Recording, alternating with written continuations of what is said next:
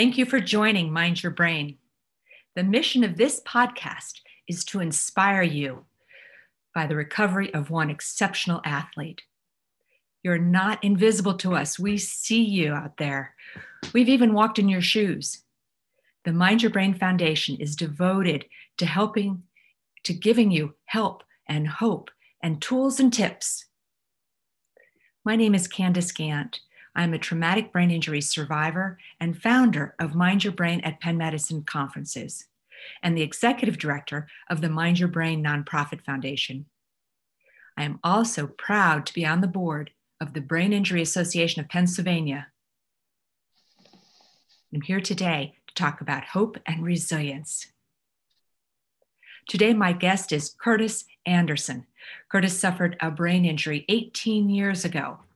His life changed at Ponoka Stampede in July of 2002, riding a bull named Real Handy.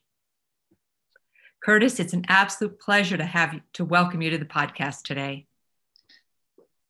Thank you, Candace. Thank you for having me on. So, Curtis, I'm going to let you take over the microphone and tell us, tell you your story. Okay. June 27th, 2002. It was scorching hot outside. I traveled to the Ponoka Stampede, one of the fifth biggest rodeos in the world. The last thing that I remember was setting my rope on a bull named Real Handy. They opened the gate. I lost my balance. And a boom, boom, my head smashed the bull's head twice. I spent the first three weeks in a drug induced coma at the University of Alberta Hospital in Edmonton. The first thing that I remember was the ambulance ride from the U of A to the Glenrose Rehabilitation Hospital. I didn't know where I was going and I didn't know what had happened. I soon realized that I can no longer walk, no longer talk, or move my left arm. When I see my family and friends again, I had to write everything down in a scribbler to communicate for the first couple weeks. I had to move my left arm with my right. When I took my first steps, the physiotherapist would walk alongside me for an hour a day, teaching me how to walk step by step.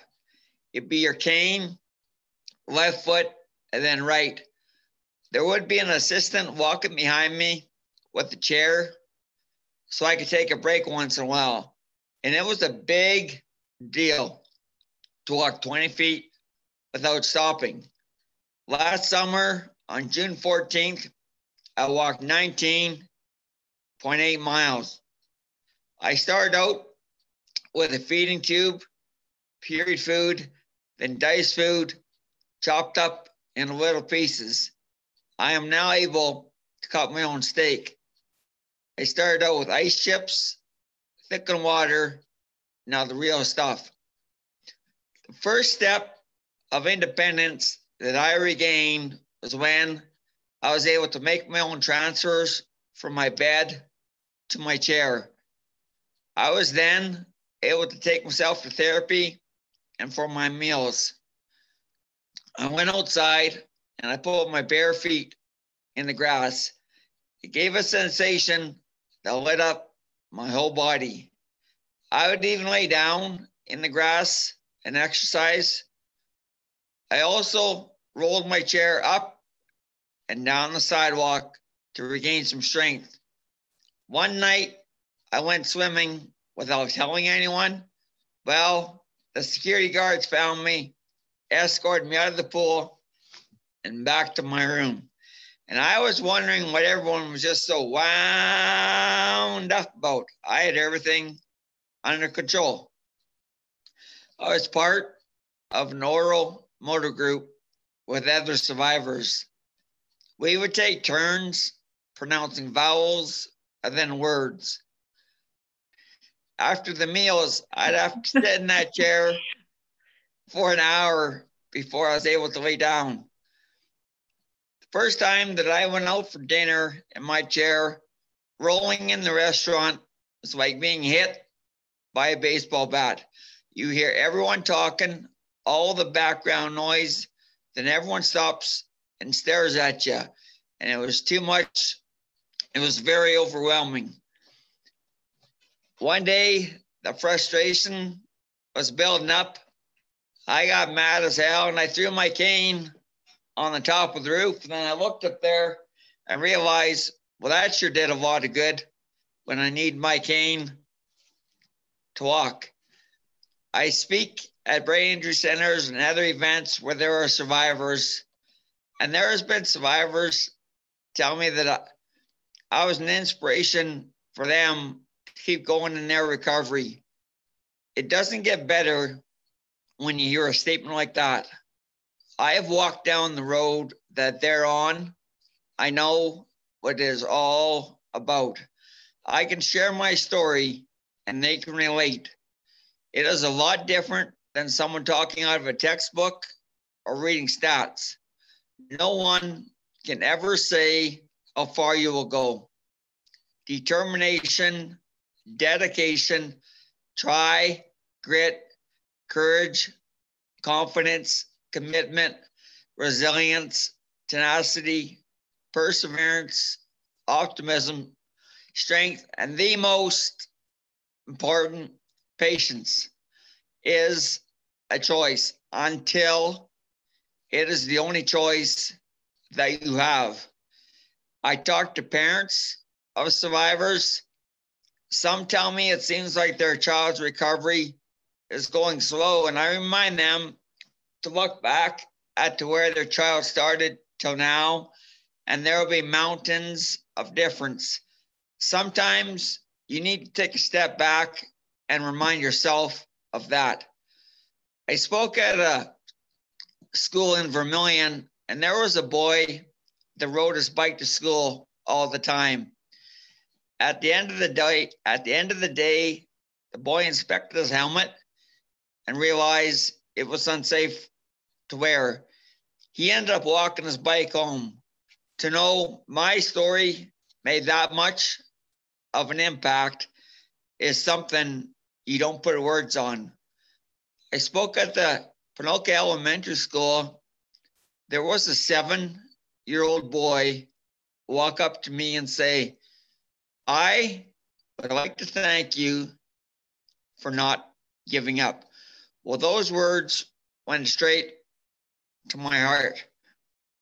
I met Greg Wyanko at the First Responders Rodeo in St. Albert a couple years ago. And Greg was the paramedic that put the intravenous on me in the arena that day. And I met Rob McKenzie in 2019 at the Ponoka Stampede. And Rob was the paramedic that came out of the crowd to intubate me so I could start breathing again. It's pretty darn powerful when you can shake hands of Rob and Greg and the Canadian Pro Sports Medicine team that gave me an opportunity to live. A doctor told me once during my recovery, he said, Curtis, you are not out of the woodworks yet, but the trees are getting farther apart.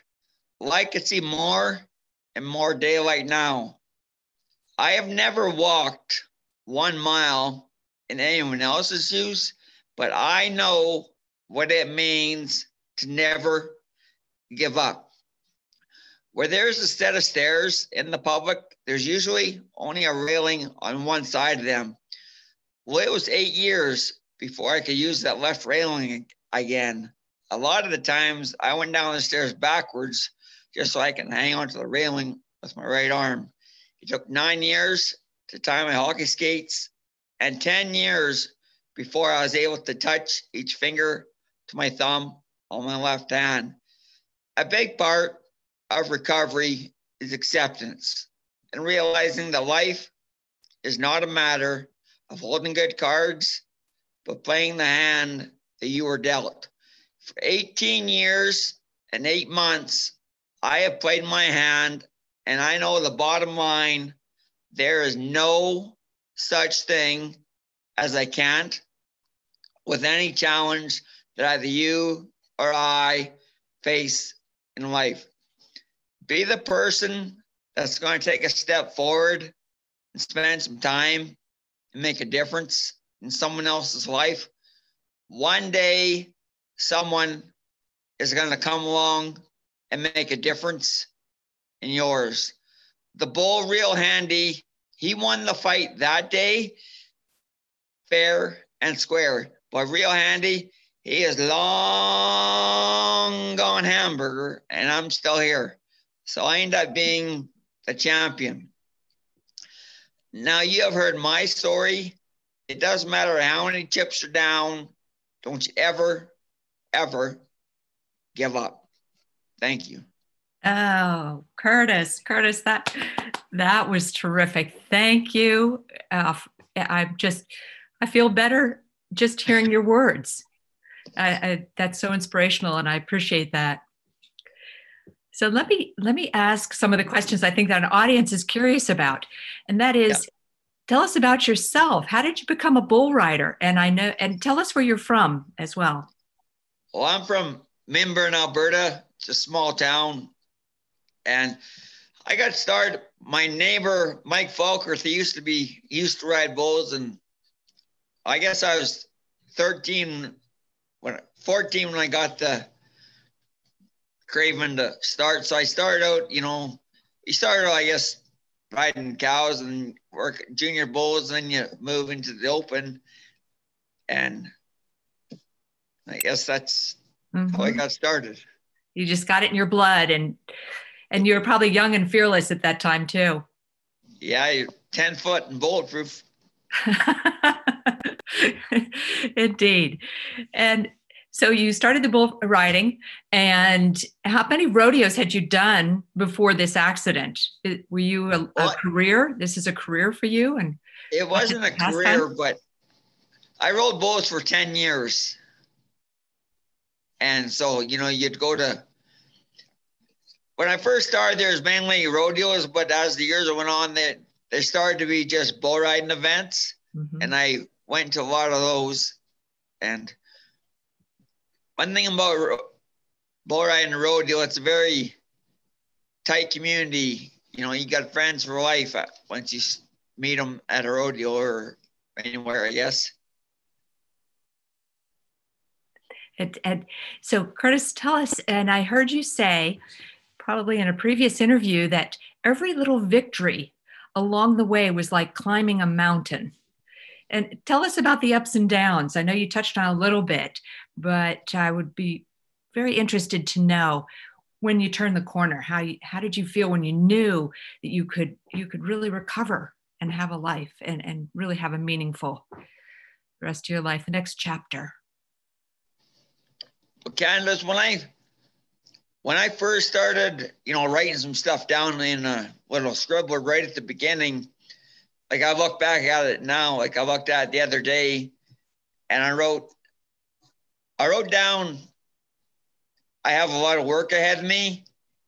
And I wrote down probably the three most powerful words that I've written, and that's it takes time. Mm-hmm. And that's the biggest thing with recovery. Everyone's recovery is different, everyone's brain injury is different. And like when I, one of the biggest days that I had was when I could drink water again. And taking those first steps in therapy, and you know, it was, you know, she just kept for an hour a day, you know, she'd just say cane left, right, and then it would, well, you know the deal, it would, mm-hmm. it would I guess, Baby sink steps. in and start to work it's hard work. Those baby steps sometimes are so painful, but at the same time so rewarding. Like, oh, I could walk down the hallway. Yeah, and, and just celebrate those little victories. And that's one thing. Like, I made for the first 13 years, I kept a list of things I could do with my left arm or two arms. And there's, it took 10 years to do half of that list. Mm-hmm it took 10 years before I was able to pick change up off the counter. And that's one thing, like, as survivors, you know, we know the road that we've walked and the challenges that we face. But one thing as survivors, I think we need to do more is just stop and be proud of ourselves. Because not everyone, not everyone can walk the road that we've walked. And it's like I know, you know, people always say, well, you should be so proud, but I guess speaking on my end, you just need to slow down and, and be proud. Mm-hmm. Well said. Don't look behind, but look in front of you, what you've accomplished. So you turn the corner and you and you've made a remarkable recovery because of all your tenacity. Have you ever gone back to bull riding? Are you still in the community? Yeah, like you know, I when I'm at a bull riding, I'll I'll sit in the crowd and judge what I think the score mark should be. Mm-hmm. But I I speak at a lot of bull ridings, and I talk like I give my speech to the crowd and the riders bright. Mm-hmm. I talk to the, a lot of the guys one on one, and just talk. And Candace, I, you don't know this part, but two weeks before my accident, I had a severe concussion at another rodeo. So my brain was already injured to a certain degree.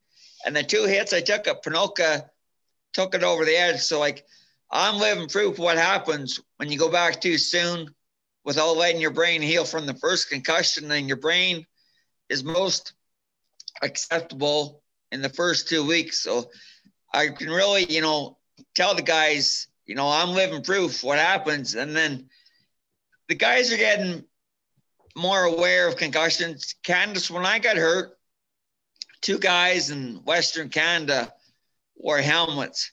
Now there's probably over 95%. So it's it's changed a lot. And there was one dad of a young bull rider tell me that I was the reason that his son's still wearing a helmet. So that's pretty good to hear when a dad comes up and tells you that. And a mm-hmm. lot of the guys are, you know, people thank you for being out there talking. So it's it's a good feeling, especially you know you're making a difference there as well. I agree. It must be very heartwarming to hear mm-hmm. those type of comments. That's that's great. That speaks to how you're giving back to the community. And now, 18 years later, you're out advocating for safety in your sport and you're speaking at different events. What else do you do to, to raise awareness for brain injury in, in bull riding? Well, Candace in 2004, I started the Courage Canada trail ride to support brain injury awareness. And it's always the last Saturday in May.